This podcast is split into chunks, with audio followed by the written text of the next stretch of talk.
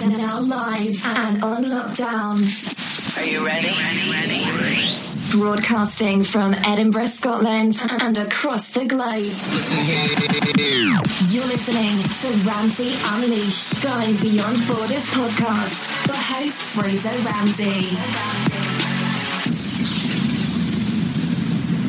Hey, this is Afia Lethem, creator of the Frame Your Day app, helping you walk out every day in victory.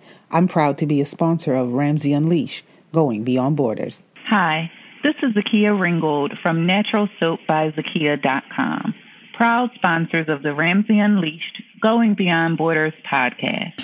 Welcome to another edition to Ramsey Unleashed, Going Beyond Borders. Uh, this is we're my another guest all the way from Tennessee in the USA. Am I keeping keeping it going beyond borders all the way in America and things? And uh, I like interviewing people and connecting people and basically um, bringing their brand to the UK or internationally. That's what I like to do. And uh, my guest today is Marsha White.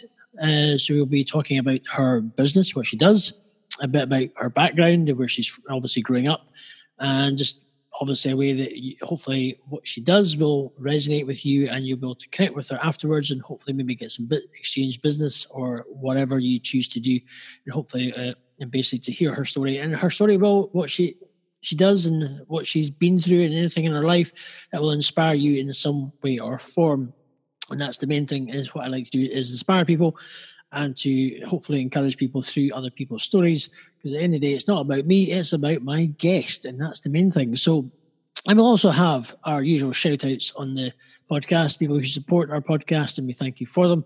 And uh, we'll end.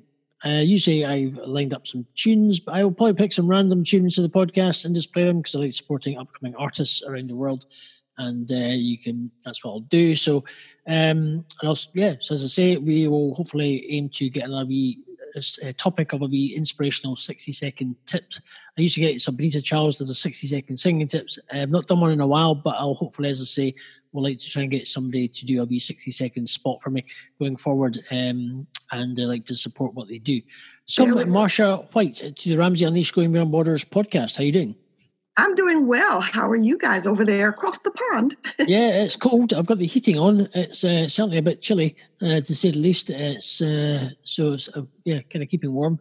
the, We've had our first warm day in a while, so I'm really happy because we've been having some low temperatures here. But it's uh 60 right now, so yay! I'll take six. I'll take 60. I'll take that. No problem. Uh, it's been not too bad today, but it's uh, certainly yeah it's been quite pleasant, but it gets cold. It's getting chilly at night now. But uh, hey, that's uh, Scotland for you. so tell us, uh, tell us a bit about um, who is Marsha White.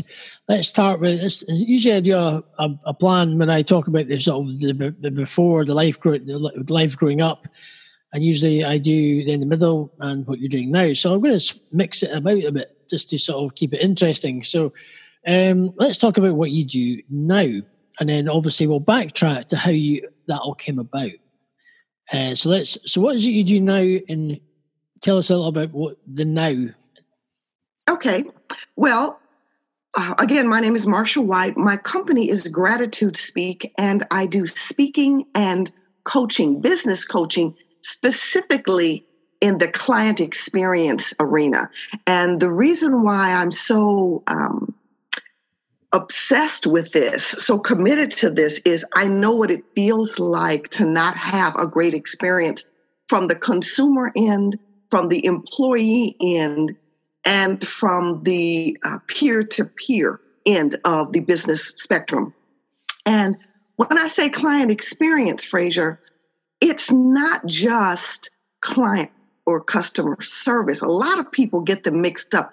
They're not synonymous, though they're related. And the best way I can put it is if you as a business owner or you know manager or employee cannot move your customer or client or patron or guest or whatever you call those you serve if you cannot move them from the information or discovery phase through that and to the investment or payment stage you have no customer client to give service to so customer service is a is an integral part, but not the only part of the experience. And I think so many times businesses miss the mark when, oh my gosh, over 20 years ago, the big computer giant Dell mm-hmm. assigned a client experience council just to keep on the radar, you know, what we now know as journey mapping, what a customer went through or should go through from start to finish. And that's something that I'm determined to bring to small businesses, to entrepreneurs, to solopreneurs, because it's time for all of us to get a piece of that pie that we can enjoy thoroughly. So I speak on it. I do corporate trainings, I do individual trainings. I have a lot of fun and hopefully you know make a, a little bit of a difference so so that's that's basically what i do in a nutshell okay so that's what we'll do. So dissect that a bit more uh, later on. Well, let's so let's talk about your well. There's something that's good to when you lead up to how you got into all that. There's always the the foundation part because it doesn't just happen overnight.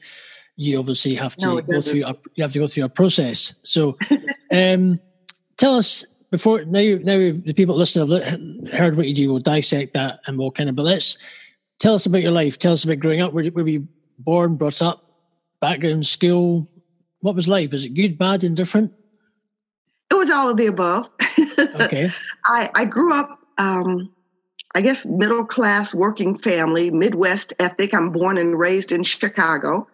And my mother was an entrepreneur early. She was a seamstress and designed for people who sang primarily, but she did, you know, a lot of people's other dresses. And then she went back to school, got her degree to teach. Mm-hmm. Um, so, needless to say, my brother and I always had to have our homework, you know, and good grades right. and my dad was a cop.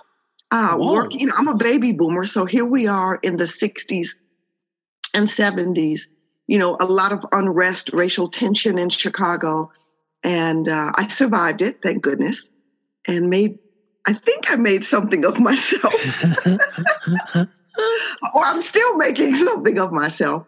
Um, you know, life was was pretty good. I mean, there were it was not without its ups and downs. For instance, one of the things that made me so sensitive because I have um, a, a, fairly varied background. One of the things that made me so sensitive to mm-hmm. others is my older brother, my only sibling. Mm-hmm. God rest his soul. Now he left us in uh, 2012. Okay. Um, he he had a at the time a very rare uh, blood condition. Okay. And he was known as a bleeder. Right. And kids, you know, kids can be cruel little people. And uh, sometimes they would, or oftentimes they would, you know, hit him or throw rocks or things just to see him bleed. Because, like I said, you know, when we're little people, we just, we're awful. Yeah. And it was too much for me so I began to fight, and the roles were reversed. I became the little sister protector from the big brother. Now, he wasn't a wuss, he wasn't a chump, but you know, you could very easily and very uh, severely injure him.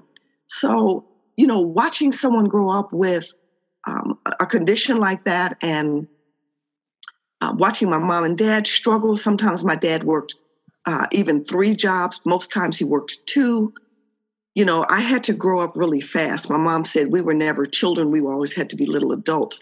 But I began to kind of make a name for myself as one not to be messed with. And I still kind of carry that mantra today because that's how I raised my my kids. My husband was the big gentle giant, mm-hmm. and I was mm-hmm. kind of like the um the mean little terrier that would, you know, get after you if you crossed me.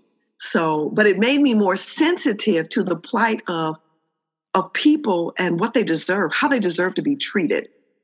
So I, I was a I was it then in the days of obviously with your dad being a, a, a cop. Uh, how did it did it resonate? I mean, did you ever have the standard fear that you probably get that not obviously if you, a policeman in, in the line if he of would fire come home at night will he, will he come home at night? Is that kind of always there I mean, as a yes. child? Because it must be can't be easy. No, it's not. The one thing, though, we were taught was a respect for the law. Mm-hmm. Now, I will say this many, many years removed, being a policeman's child back in the day, especially a young uh, teenage driver with a fairly lead foot, Mhm. Um, my dad's name got me out of a lot of tickets, but don't tell anybody. um, so that was the good thing. The bad thing was, and I guess in in my sense, growing up at the time, it was kind of bad because it's like, dang, I can't get away with anything because everybody knows my father. He had trained, you know, he was one of the original uh, cops when Chicago Park District and the Chicago Police Department merged. Okay. So he knew a lot of people. So I always felt compelled to try to get away with as much as I could without getting caught because I didn't want to deal with the consequences. And that's we're just going to leave that right there. you may not be Um, sit- you might not be sitting here right now if you had. absolutely, absolutely. So, but I did grow up with a healthy respect for the law, a healthy respect for order, and um and and a healthy respect for law enforcement when when carried out responsibly and ethically. You know what I mean? And with all the stuff that's going on right now over here in the states, it breaks my heart, you know, um, to see what what we've become in terms of citizens and law enforcement. Because I can sympathize with both sides, you know, and, and I know my dad would be would be disappointed. But um, the other thing I always had a healthy respect for, my brother and I both, Fraser, was we were never, ever, not even once, tempted to play with my father's weapons. Right. And we knew where they were. We didn't have a safe in the house. We, he didn't lock them up. He said, This is my work stuff. Don't touch it. And that was enough for us. You know what I mean? So, um, but that was a different time. Families were not nearly as distracted and fragmented and having so many other things to do. Mm-hmm. And and there was also a time when all your neighbors knew your business. So, you know, you, you couldn't get away with too much during the block. And let me say this Mhm.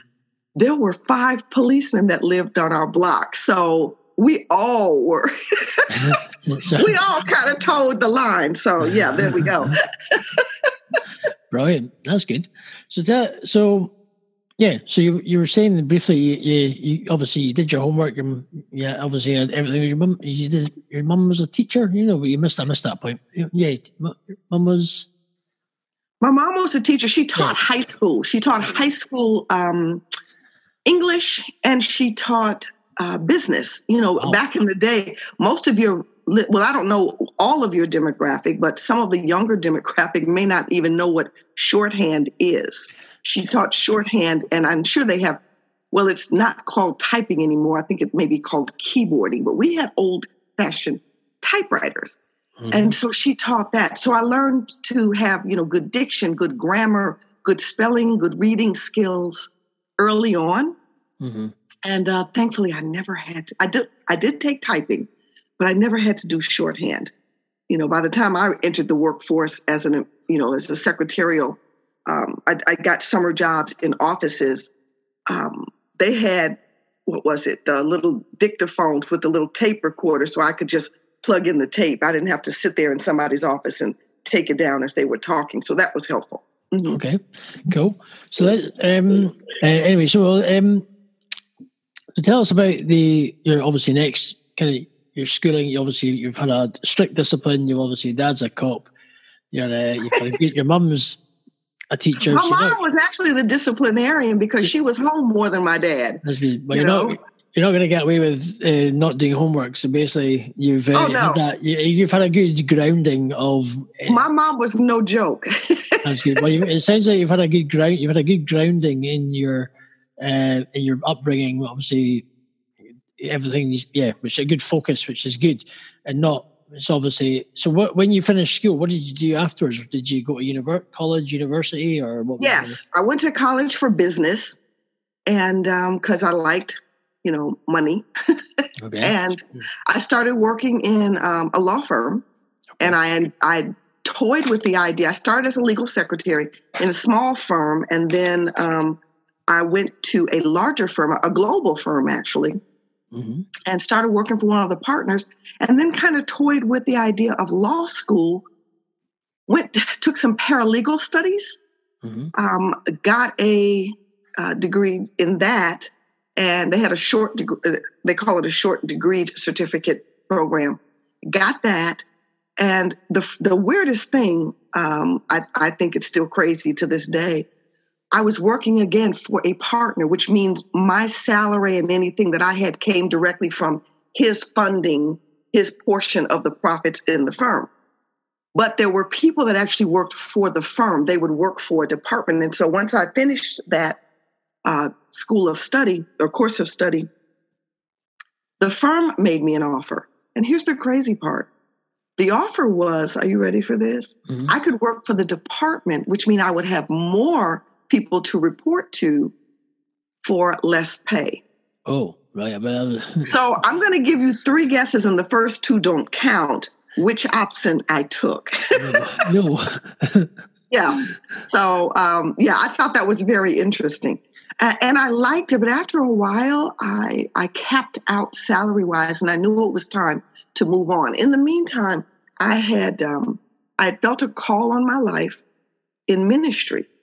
Okay, and interesting. Mm. Yes, I know, and and but I've always been uh, very uh, deep in my faith, um, and and um, so I had a good talking a talk with my pastor, and he said, you know, what we'll need- do. Pause. In, I'm going to pause you in there. We're going to come. Okay. I'm, going to take a, I'm going to take a break in the, in the because that sounds this could be interesting. I like to dissect this a bit more, but we'll come into that.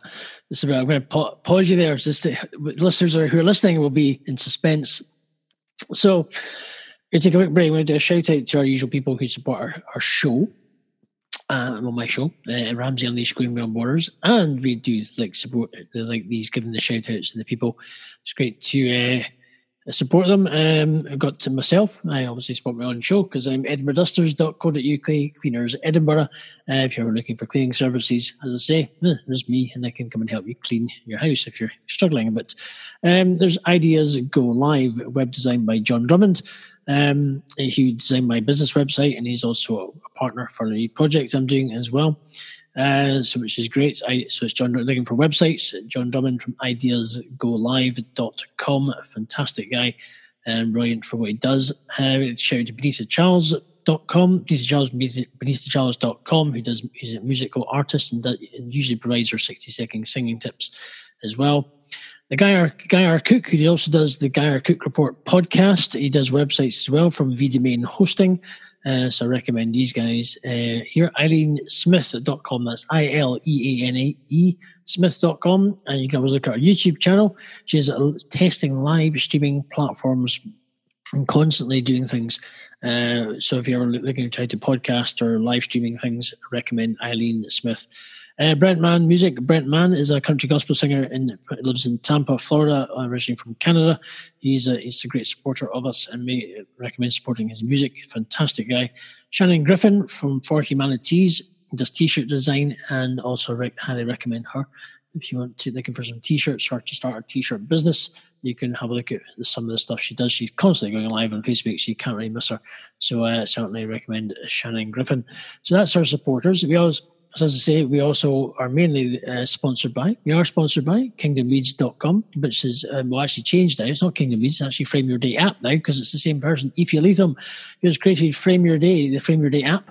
So, uh, but, which includes Kingdom Weeds and Zakia Ringgold Natural Soap by Zakia. So, uh, we, and you can certainly we thank you for them. We're so, and thank you for the people who do support us and listen to us. As I say, we're here to help, we're here to support, here to inspire people, and here to bring your brand to an international podcast in Scotland. Uh, as to bring your brand to the UK, basically, and also upcoming artists and their music. So, uh, anyway, well, uh, that's my shout out to everybody. And we're going to have some random tunes this, uh, during this podcast, but we're going to get back to my guest. My guest is Marsha White, all the way from Tennessee. Uh, maybe drink the whiskey and Jack Daniels, but we won't, maybe not. but, but we'll come back to so back to my guest, and I'll stop waffling on. Anyway, how you doing? You're still surviving? I am. That's good. Just, just the the distillery in Lynchburg, Tennessee, to which you just referred, Jack Daniels, mm. is probably about two and a half hours away from me. So that's not too much, Chris. That's not a healthy bad. little distance. Mm-hmm. That's good. That's good. Well, anyway, let's get back to the point where we teased the next part is I kind of stopped her because I didn't want to go too far. Let's talk about your faith. You mentioned you have a faith. Tell us about your faith. Uh, tell us, uh, yeah, how did you get into it? Well, um, my mom and dad took us to church all the time when we were growing up. And I grew up initially um, an Episcopal. And after a while, as a teenager, when I got to be about 13, it just wasn't working for me anymore. I, here's the thing when your mom is, you know, the head of Christian education, mm-hmm. and you can only be, you know, Mary in the Christmas pageant so many years and the narrator of the Easter pageant and all that, because you don't have a choice. But there, there weren't the kind of young people oriented programs that I was looking for. And a friend of mine who lived next door to us said, You need to come to my church. We have a new young pastor, and he is just really on fire, and he has a heart for young people. And she just went on and on and on. And she kept after me and kept after me because I had decided I wasn't going to church anymore, you know. And I was going through my defiant, I know everything. I'm now a teenager years. You know, I'm double digits, so you can't tell me anything. Um, cut to the chase I finally said to her after like the umpteenth time, Girl, if I go to church with you at least once, will you leave me alone about it? And she said, Sure. And I did. I went to church that night, and the sermon touched me that I walked the aisle that night and fully committed my life to the Lord uh, because there was it was a different way that the message was brought, the music, and I saw so many of the other young people in the neighborhood that I had been, you know, raised with, went to school with, they were all there and active. And I thought, this is what I've been looking for.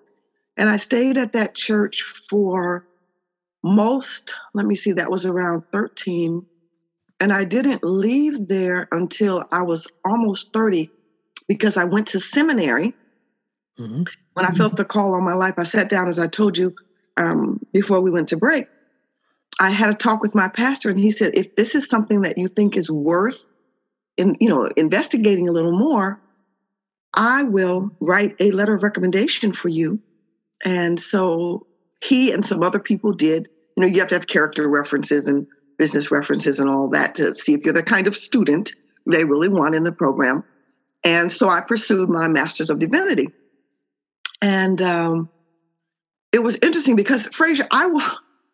I will tell you, it is not something I ever I ever saw for myself. There were, I don't know if they were ever big in your country, but years ago there were, I think in we have a cereal here called Raisin Bran, Kellogg's okay. Raisin mm-hmm. Bran. Mm-hmm. And they mm-hmm. had this really cute advertising or marketing uh, campaign that had a little animated group of raisins. And since raisins here primarily are grown in California, they were called the California raisins. You know, I know it's terribly original, but wasn't my marketing campaign. And I had a shirt that said, from hell raising, raisin, you know. Yeah, got you. Yeah. To Jesus praising. Uh-huh. And I wore that shirt proudly because that was kind of my story. And as it turned out, through seminary, I had to leave the church that I loved and go somewhere else because, you know, in the Bible it says a prophet is without its own, without honor in his own land. So I went to a church in in about about 15 minutes away to do my field placement. Um, now, just before that, when I said I tried running from the call, which I don't know how many people you've talked to that have felt the pull of ministry on their life, it's a daunting task to consider, really. You know, because I'm thinking, oh my gosh, how am I going to preach and teach and lead people who know all my, where, not only all the skeletons, but where they're buried? um, and so I tried everything I could to run from it, to fight it, to to disown it. I even I even went so far as to open my own catering service because I loved to cook, and I used to do party planning consultations, and I justified that by saying, well, you know, there's a scripture in the Bible where Jesus says to Peter, if you love me, feed my sheep. So I'm feeding the sheep. And several of my, you know, closest friends said, that ain't what he was talking about.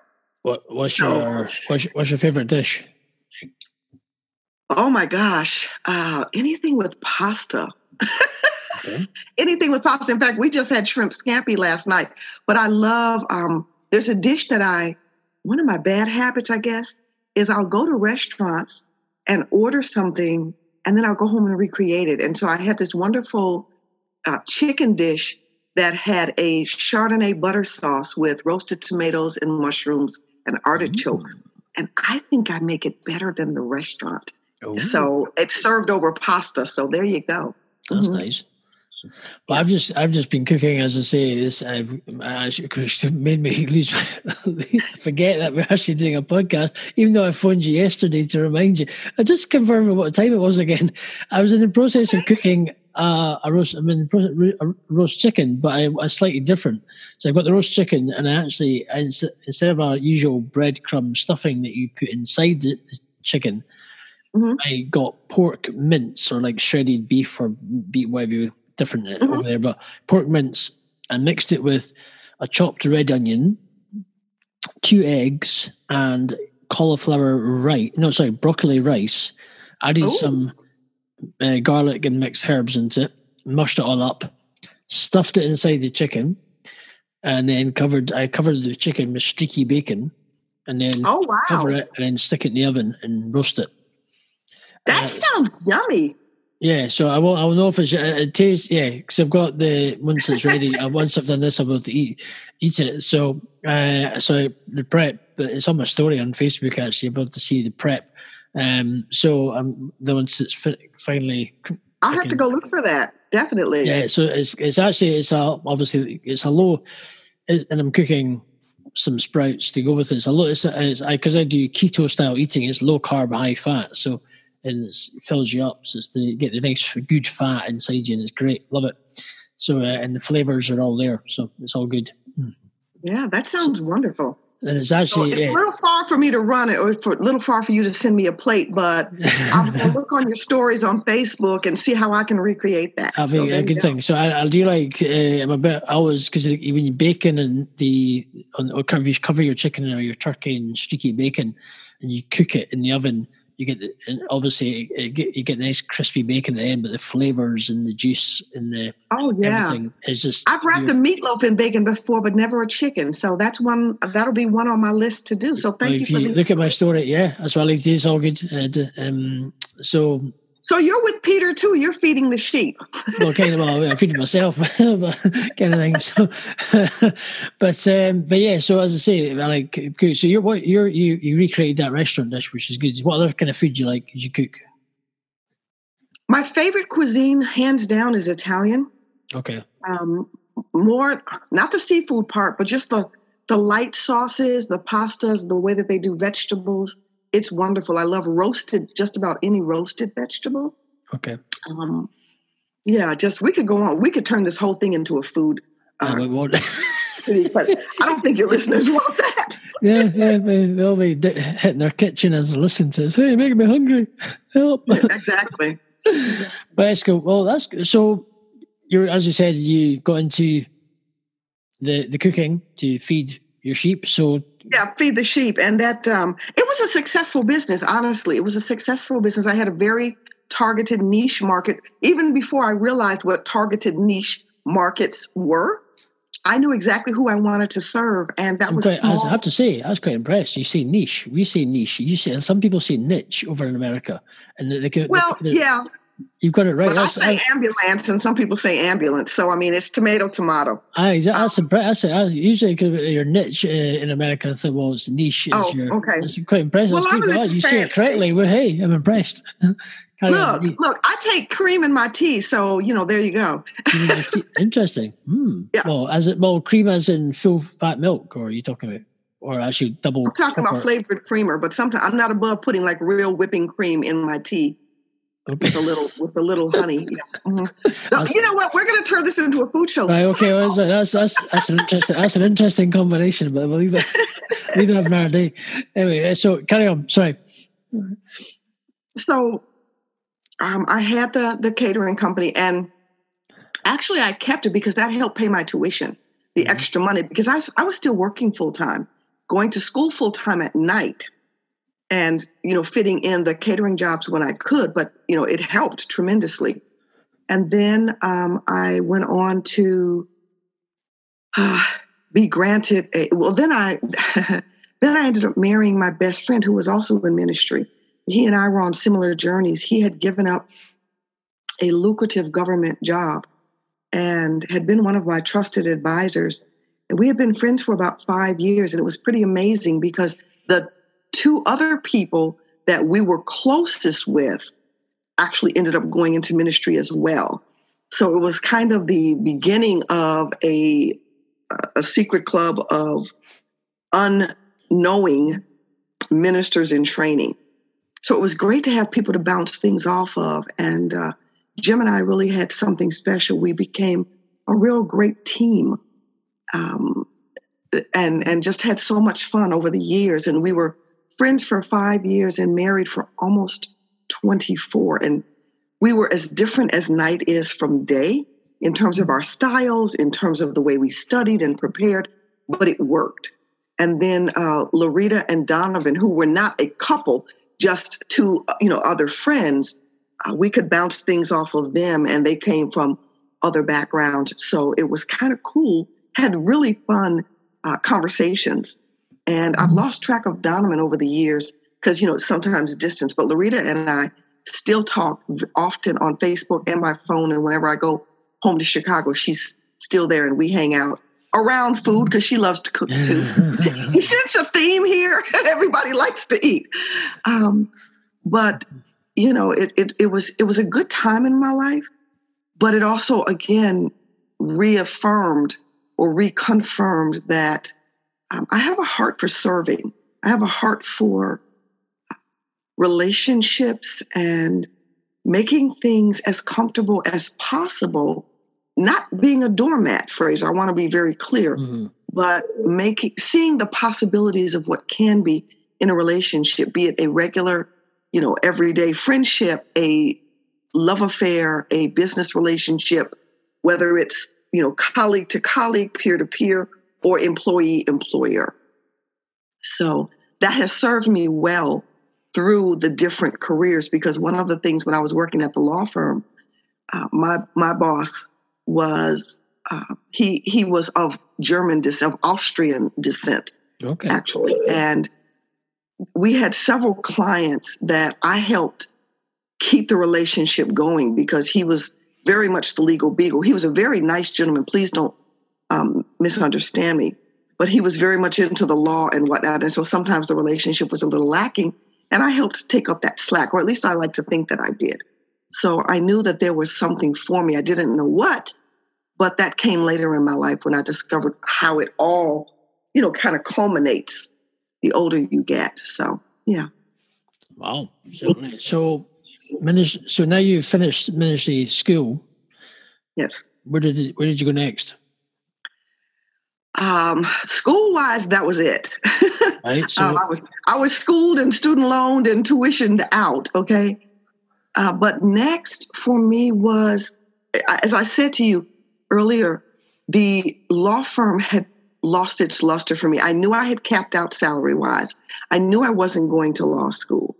And I was tired of being support staff because I felt really underappreciated and definitely underpaid, especially considering what they would bill clients for, but what I was actually getting of that. You know what I mean? Because okay. what, what the client bill reflected was nowhere near what my paycheck reflected, trust and believe. And and so I was praying, it's like, Lord, I, I need to do something else. And so, oddly enough, this was back in the 90s. And I said, I need to get out of here. I need to move. I need to do something different. And had started negotiating with a venture, venture capital firm, which I had no idea what that was at the time, but there was a great position that they were talking to me about. I can't remember the details now because it's been, you know, over 25 years. But my husband had been given a church in the in a branch of the Methodist Church. And if um, I don't know how big Methodism is across the pond, but Methodist is an Episcopal government. There's two kinds of religious There's governments. There's Episcopal and congregational. Episcopal just means you are sent places based on the itinerancy of Jesus. So a bishop will send you somewhere. Um, and my husband called me at work one day and said, Hey, babe, what do you think about Tennessee? And I said, I think it's a state in the union. What about it? Um, I said, I know it's in the South. And he said, Well, Bishop called and he's, you know, offered me the opportunity to pastor a church there. And I was less than thrilled. I'm like, Really? Are you serious? And I remember stopping at my desk and looking up and I'm saying, Lord, what I really meant was perhaps I didn't make, you know, what I what what what I meant when I said, you know, I need to get out of here, not out of Chicago where I'm born and bred. I've got, you know, my relatives, my friends, my support group. You know, we've got two children by this time. I'm like, that's not what I meant. Going south? Are you kidding me? I'm a northerner, Yankee through and through. Nonetheless, um, we talked about it, and Jim felt led to to take that opportunity. And I really prayed long and hard and said, okay, I will not divide our household. We're going to, you know, we're in this to win this, and um, we're not going to do the commuter marriage thing. So, you know, I uh, packed up my little stuff and we went south, and uh, we're still here. Good. Uh, we're still here. Yeah, yeah. Big adjustment, big adjustment, um, but I made it, and uh, you know, and with with as my mother calls it, planes, trains, and automobiles, I can be anywhere I need to be within a few hours. So that's you know, it wasn't as daunting as I thought it was. It was just the initial shock. So I was like, what am I going to do? I don't know anybody. And I thought, ding dong, you have a telephone. You know, the internet wasn't like quite as big as it is now, but we did have regular telephones and you know, we had a family cell phone because that was in the days of the brick. the, big, the thing looked like you had to carry it on your shoulder. But we managed. We managed, and, and it turned out to be a good experience. It turned out to be a good experience. My children are are happy here, and uh, yeah, that's where we are now. Over here, you tend to get the. Um, I'm gonna over here. You tend to get the Methodist um, well, the, the Episcopal, a lot of churches who were Episcopalian are, are splitting from the Episcopal Church to more become independent because over here the Episcopalian Church is becoming more or less Christian as they are due to a lot of certain issues. Uh, hence, there's, that's what's happening over here uh, because of the way they are. They're not quite. They're agreeing with a lot of things that we shouldn't be agreeing with technically. Well, you know, religious freedoms and and those kinds of things. I try to stay away from those discussions because they usually lead to arguments. Religion and politics isn't that the two yeah. things they say don't get too deep in. Um, yeah. Yeah, so that's why. Uh, yeah, so there's over here there is that kind of thing. A lot of them are becoming because they're not quite yeah going down the right road these days. So, uh, so hence, yeah, there's a lot of churches are, splitting away from them because of that scenario. But uh, I won't go into it because uh, it can open up a can of worms in our discussion for later days. but uh, but yeah, so uh, we've kind of covered a little bit. We've kind of covered you with uh, obviously life growing up. Uh, we've covered what you did now, but we're gonna and we've covered the building, how you got into your faith, and now. So I suppose it's really the you, what we'll dissect the now, which we talked at the beginning or dissect just how you I mean you got um you've moved because your husband's moved because of ministry. Uh, did you what was your, did you just do you support your husband in ministry? Did you get another job in some your is it was it a venture capitalist you went into in Tennessee or was it I never took the venture capitalist never, job. That was, was in, in, Chicago. Right, when okay. I had prayed, it was time for me to leave the law firm. I knew that you know it was coming to an end. It had lost its luster and I was just looking for a different position. Okay, so let so right, you, and then when he called, we moved to Tennessee. So, what you, uh, did you get a job yourself, or did you just let him support him and be a pastor's wife?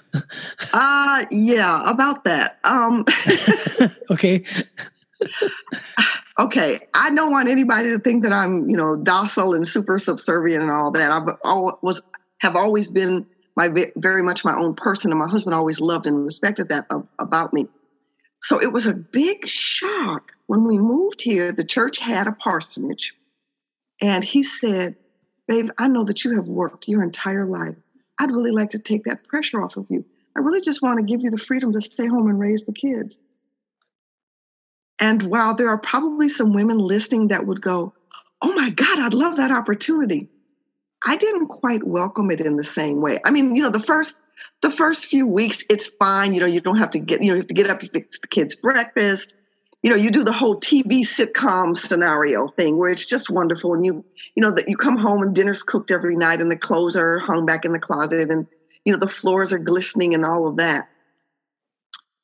But, but here's the thing I didn't know anybody here except for the people at church. And the people that I knew in Chicago, I was now in a different time zone from them and they worked. So I felt less than fulfilled. And so we sat down and I said, Look, this is driving me crazy. I really need to go out and at least find something to stimulate me. And volunteerism isn't quite it for me. So would you be okay with me finding at least a part time position? And one of the women in the congregation who, who came to be my dearest friend, and actually she and her husband came to be our dearest friends as a couple outside of even the church. You know what I mean? The church what made it possible for us to uh, find each other, but our friendship lasted even after we were sent to a different uh, uh, uh a different congregation.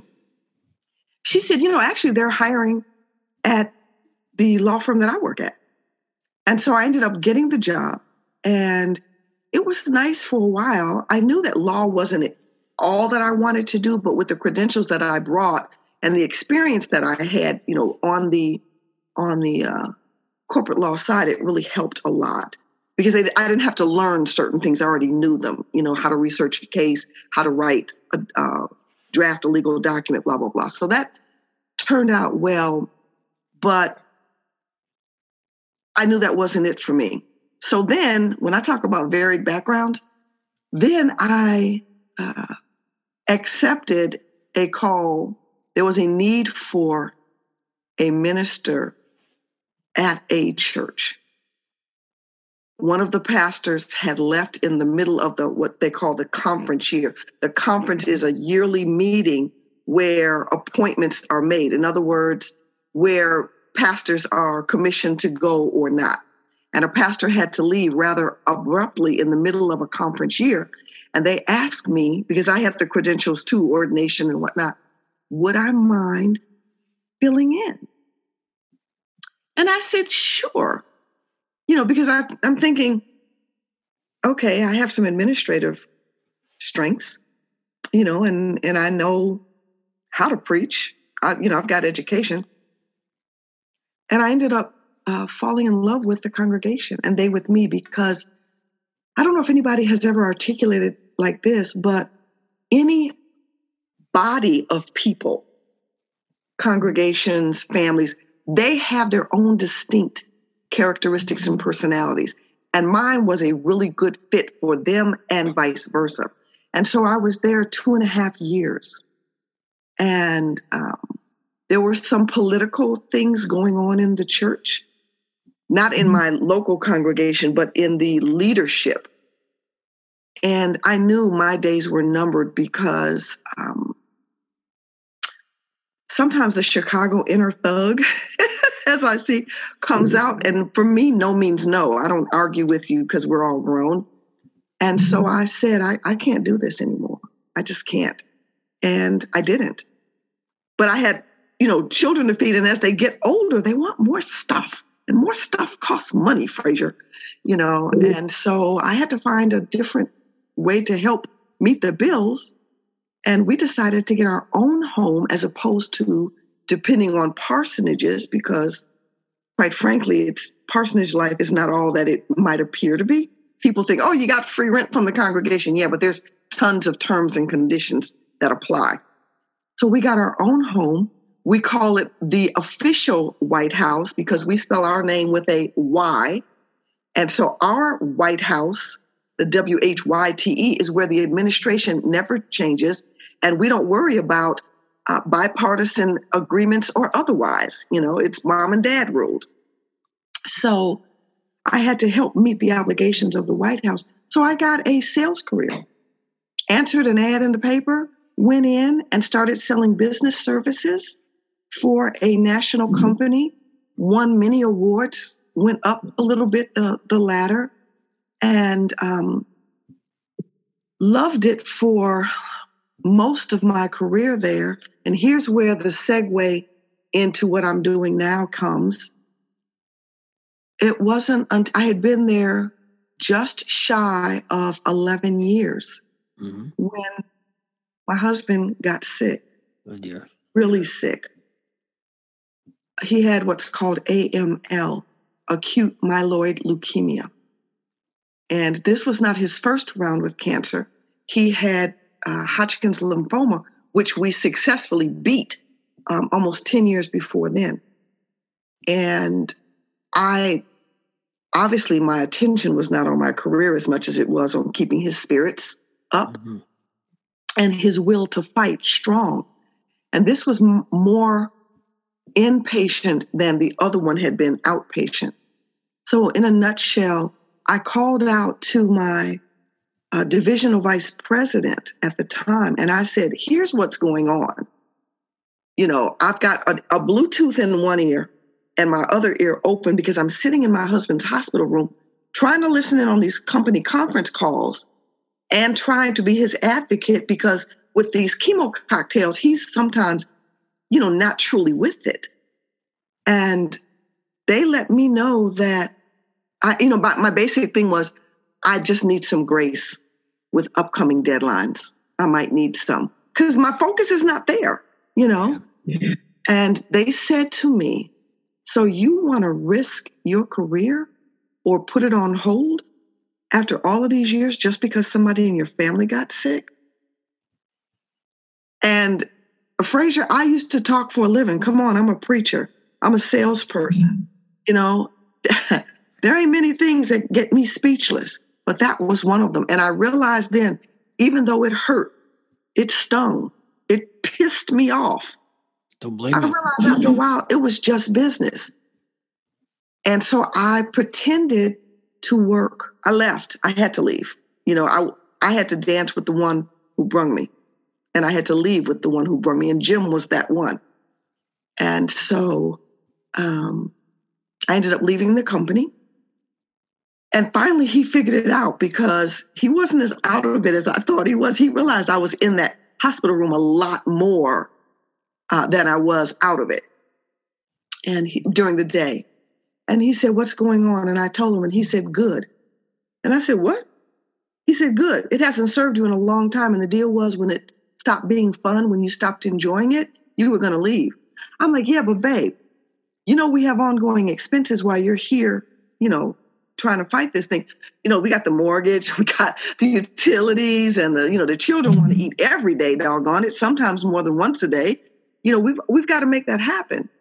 And he said, "You'll find something else." I said, "Like what?"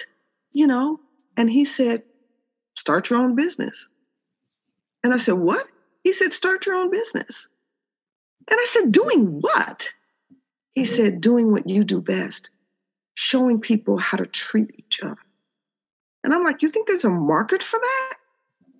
He mm. said, yeah. He says, I said, do, do you think I could do that?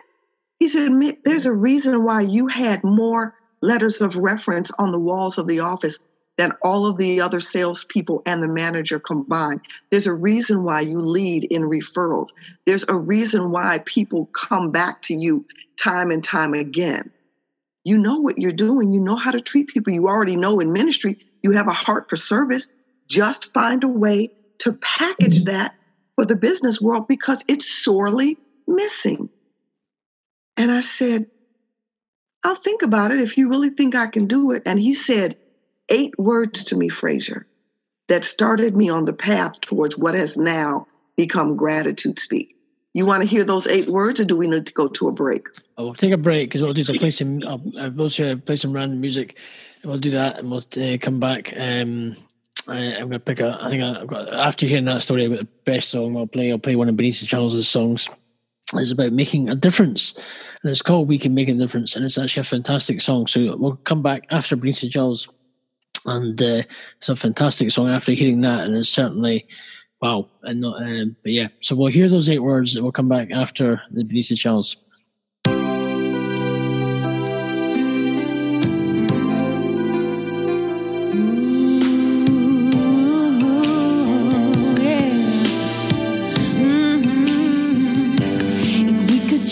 reach out and take each other's hand.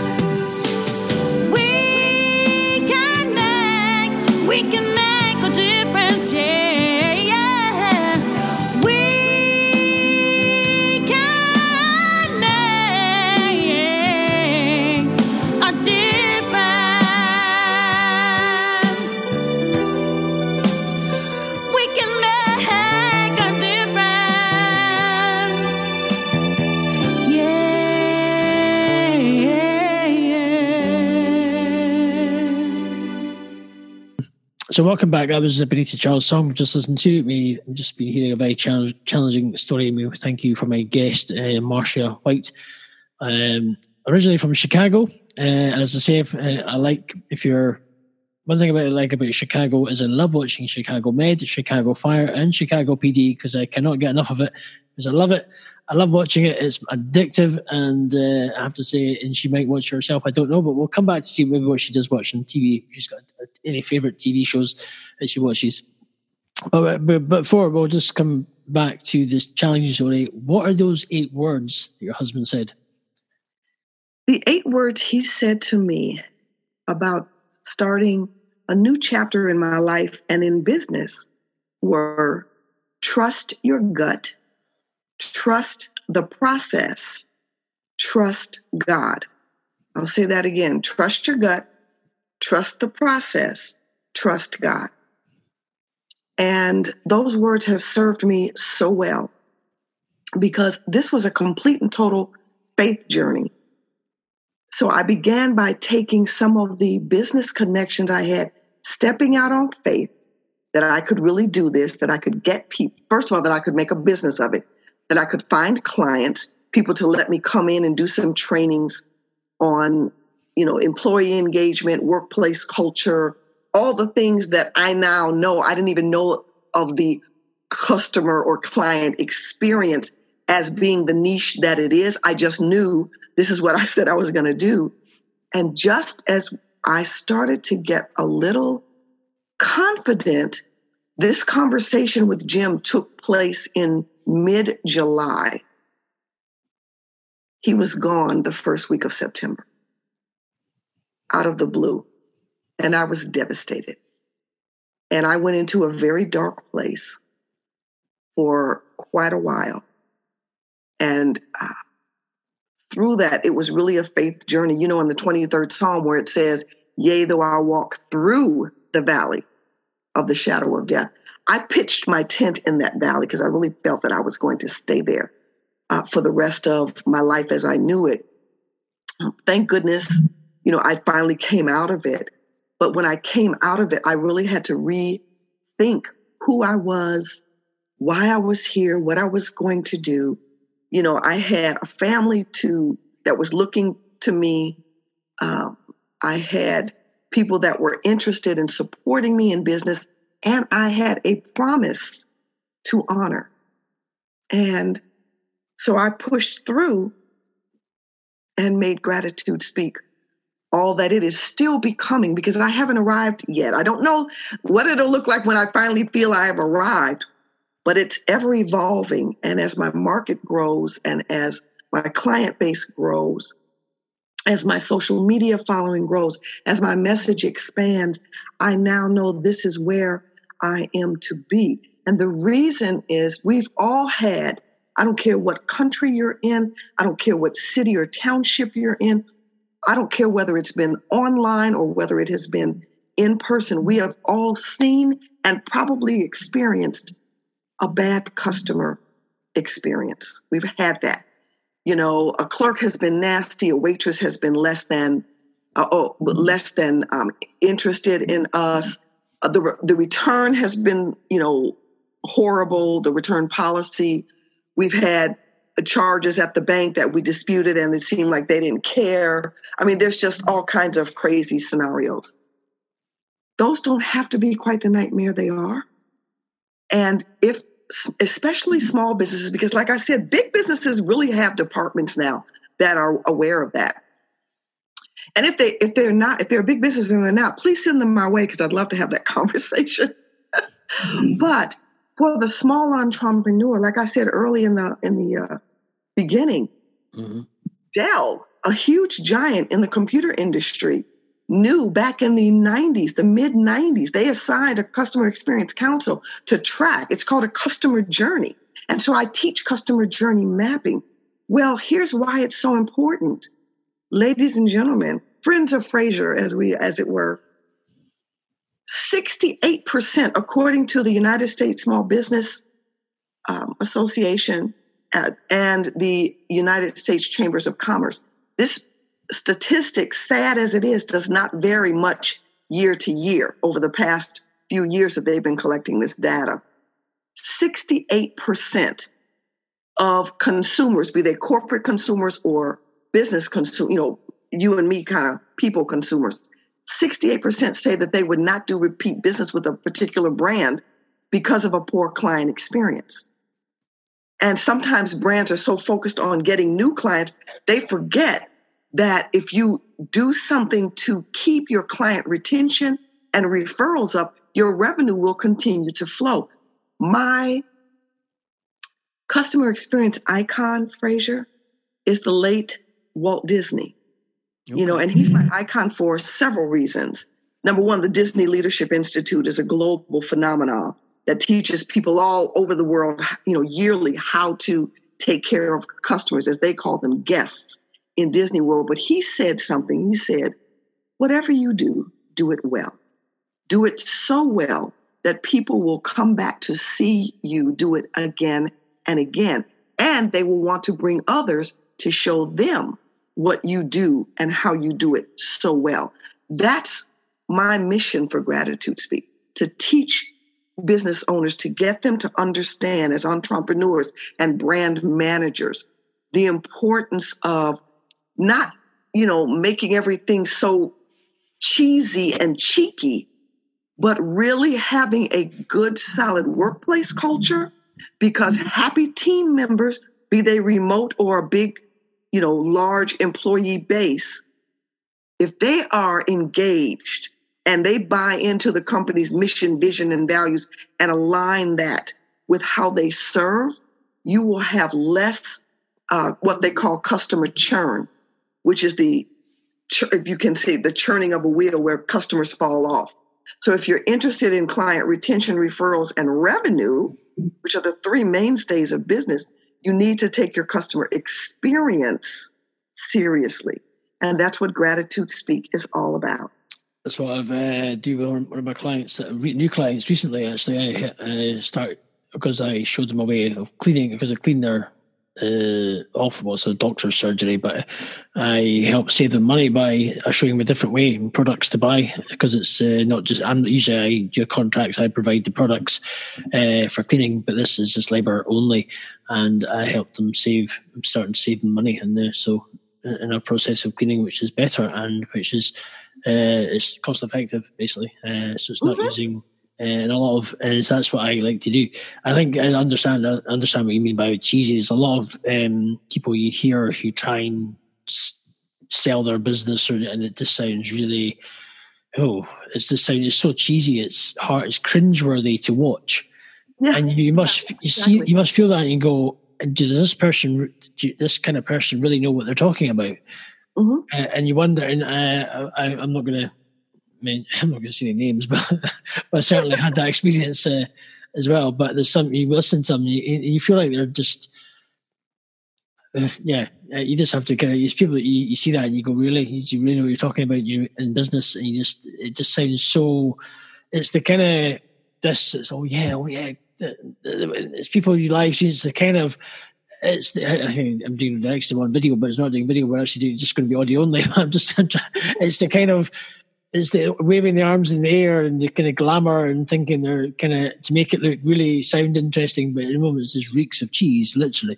Uh, Yes. It's just like, Yes. uh, really? And people just- know, people know they have choices and they'll make those choices and leave you to be scratching your head thinking, why did they leave? You know, and meanwhile, your industry colleagues, I really don't like the word com- competition because I think there's enough for all of us. And that's not Yeah. naivete. I mean, there's seven plus billion people in the world. Come on, we one, one company can't service them all. Yeah. But your industry colleagues are out there saying, yeah, we'll take much better care of you. We'll take at least, you know, as good a care of you, if not better. And they'll give them the chance because competition hmm is but a mouse click away. Yep. It's just one tab away. People can sit on their phones and pull up a different website. You know, it doesn't take a lot to research what's going on in whatever field you're in, whatever industry you're in, whatever city or town or country or county you're in. And so it's competitive. It's and um, here's the thing: customer experience is the new competitive battleground. It really is. People are businesses are becoming more aware and more aware every day that it is how that customer feels through all of the processes, including the follow up, that makes them decide to stay or to go. You know, they'll give you a chance, but if you don't show that you appreciate them, that you know you honor their decision to do business with you, they'll move right on to the next one, and you'll be again left scratching your head. So what I do is vital. What I do is viable. What I do works. It's it's an enjoyable thing, you know. But we look at, uh, as you call it, from the rooter to the tutor of your business. You know what I mean? Um, we've got to figure out. Let's look at mission, vision, values. Let's look at employee engagement, and let's look at you know the company workplace culture, and let's look at your systems and see what's the journey look like. And so it's a it's it's a complex, but not a difficult. You know, I don't want anybody to think it's daunting. But the thing is to enjoy it because all it does is make your company and your brand stronger and able to serve more powerfully and more consistently in your marketplace space. So there you go. So what we'll do is we'll take a very what we'll do is a quick, quick break within our song, and we'll be back. Um, I'll take a random mix and uh, play a song. We'll come back with Marcia, and uh, we'll find out where you can connect with Marcia, and uh, basically where you can reach out to. I have to say, uh, I it's been, really inter- really interesting interview. How you- just hearing the background of her journey. And I like to. It's good. I'm glad she was more. Quite, I'm glad she was open and very open to the just her life, and it's been it's certainly the struggle with her. I think near the end with her husband, which is obviously which is shown certainly given her the direction of where she is now. And it does, as in life, we are we do go into these different paths, and we do our path is there for a reason, and you cross paths with people for a reason, and you meet. Yeah, and things happen for a reason. So um, the good thing is that she's where she is now. Uh, she's, and I'm sure wherever she her path is going forward, uh, whether it's to stay what she's doing or something different, I'm sure she'll uh, whatever happens, it'll be the right path. At the moment, she's where and she's serving people through helping the businesses and the entrepreneur, which is great. And we just pray that we'll hopefully she'll continue to do that and things will continue to grow for her. Uh, but we're back after the song, and you can, uh, as I say, you can uh, connect. We'll find out where you can connect with her and do business with her. Even though I almost forgot about the podcast tonight because I was cooking a chicken. and so, and we talked about earlier. I thought I didn't even forget my podcast over a chicken.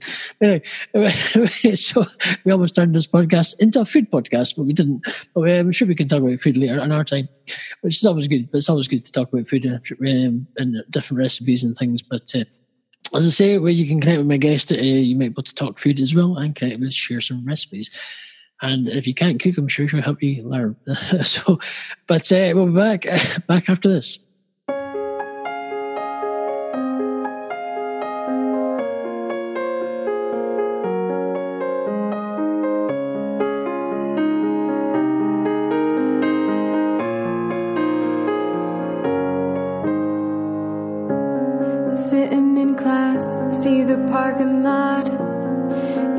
Be sun, but now there's raindrops. You're thinking how you can make it stop.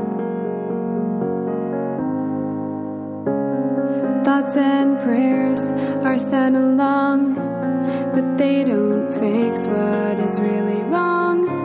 They think we're weak, but we stand strong.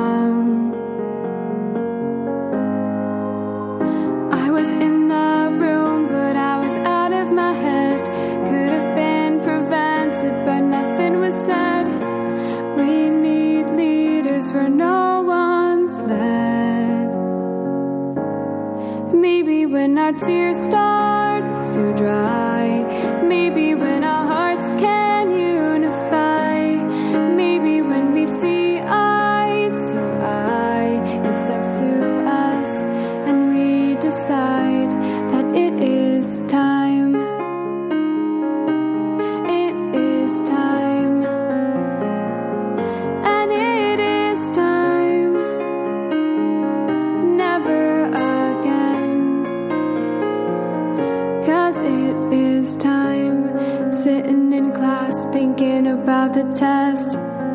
how can I think when there's such unrest? Every time I think, my face gets wet. Things are said, but nothing's ever done. We need some changes for the long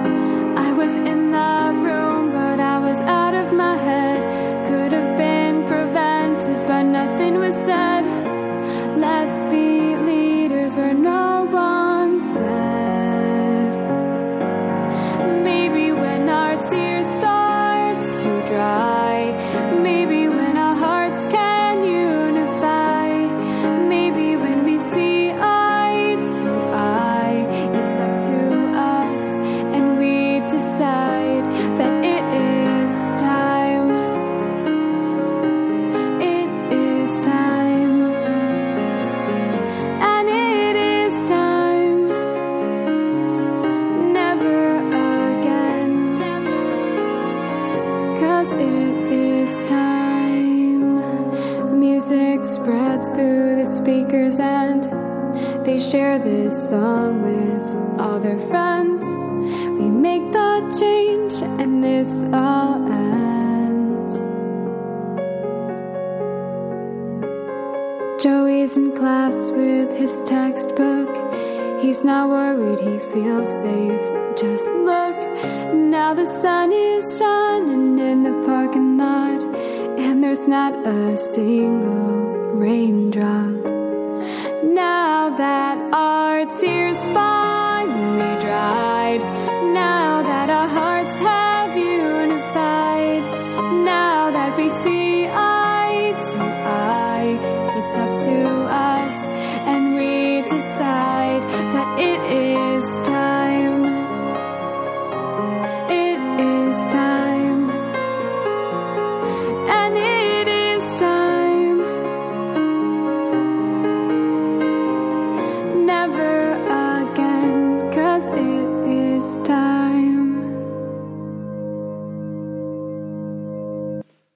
Everybody, Pat Voss here, your local broadcaster and voiceover guy. For voiceovers, contact me now at broadcasterpat at gmail.com or DM me on Twitter and Instagram at GLDNvoice underscore shine now.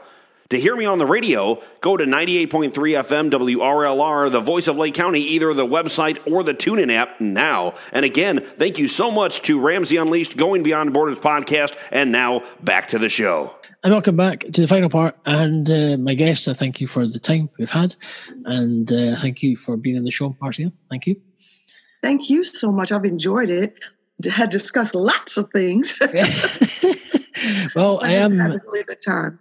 Ramsey Unleashed, going beyond borders. I do like to keep it unleashed and keep it uh, kind of raw and real.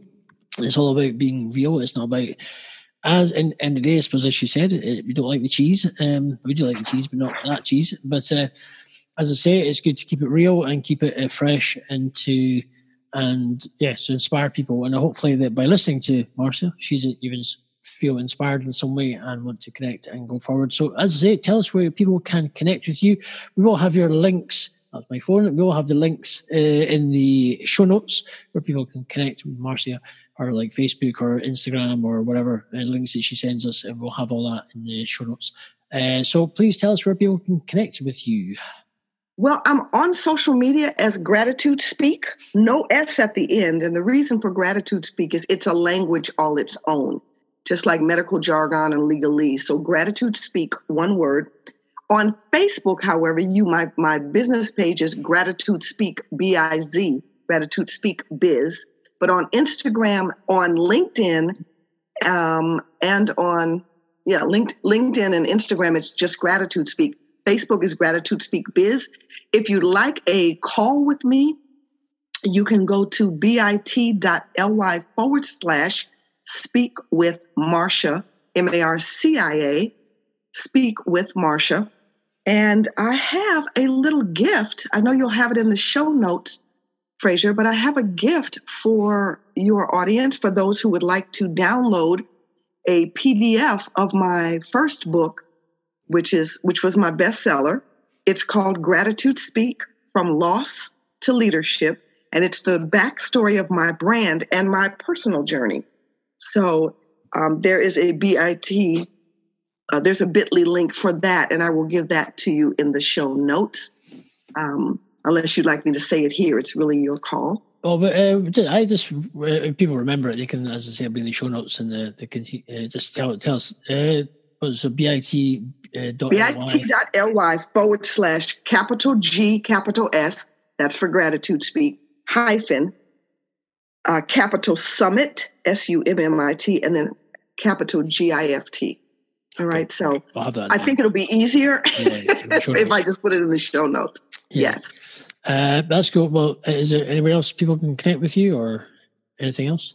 Um, they can always reach out to me again at bit.ly forward slash speak with Marcia, or they can email me at Marcia, M A R C I A, at gratitudespeak.com. Cool. Marcia, M A R C I A, at gratitudespeak.com. And we can maybe, on a, uh, is someone uh, sometime down the line, we can actually discuss how, how many books have you written?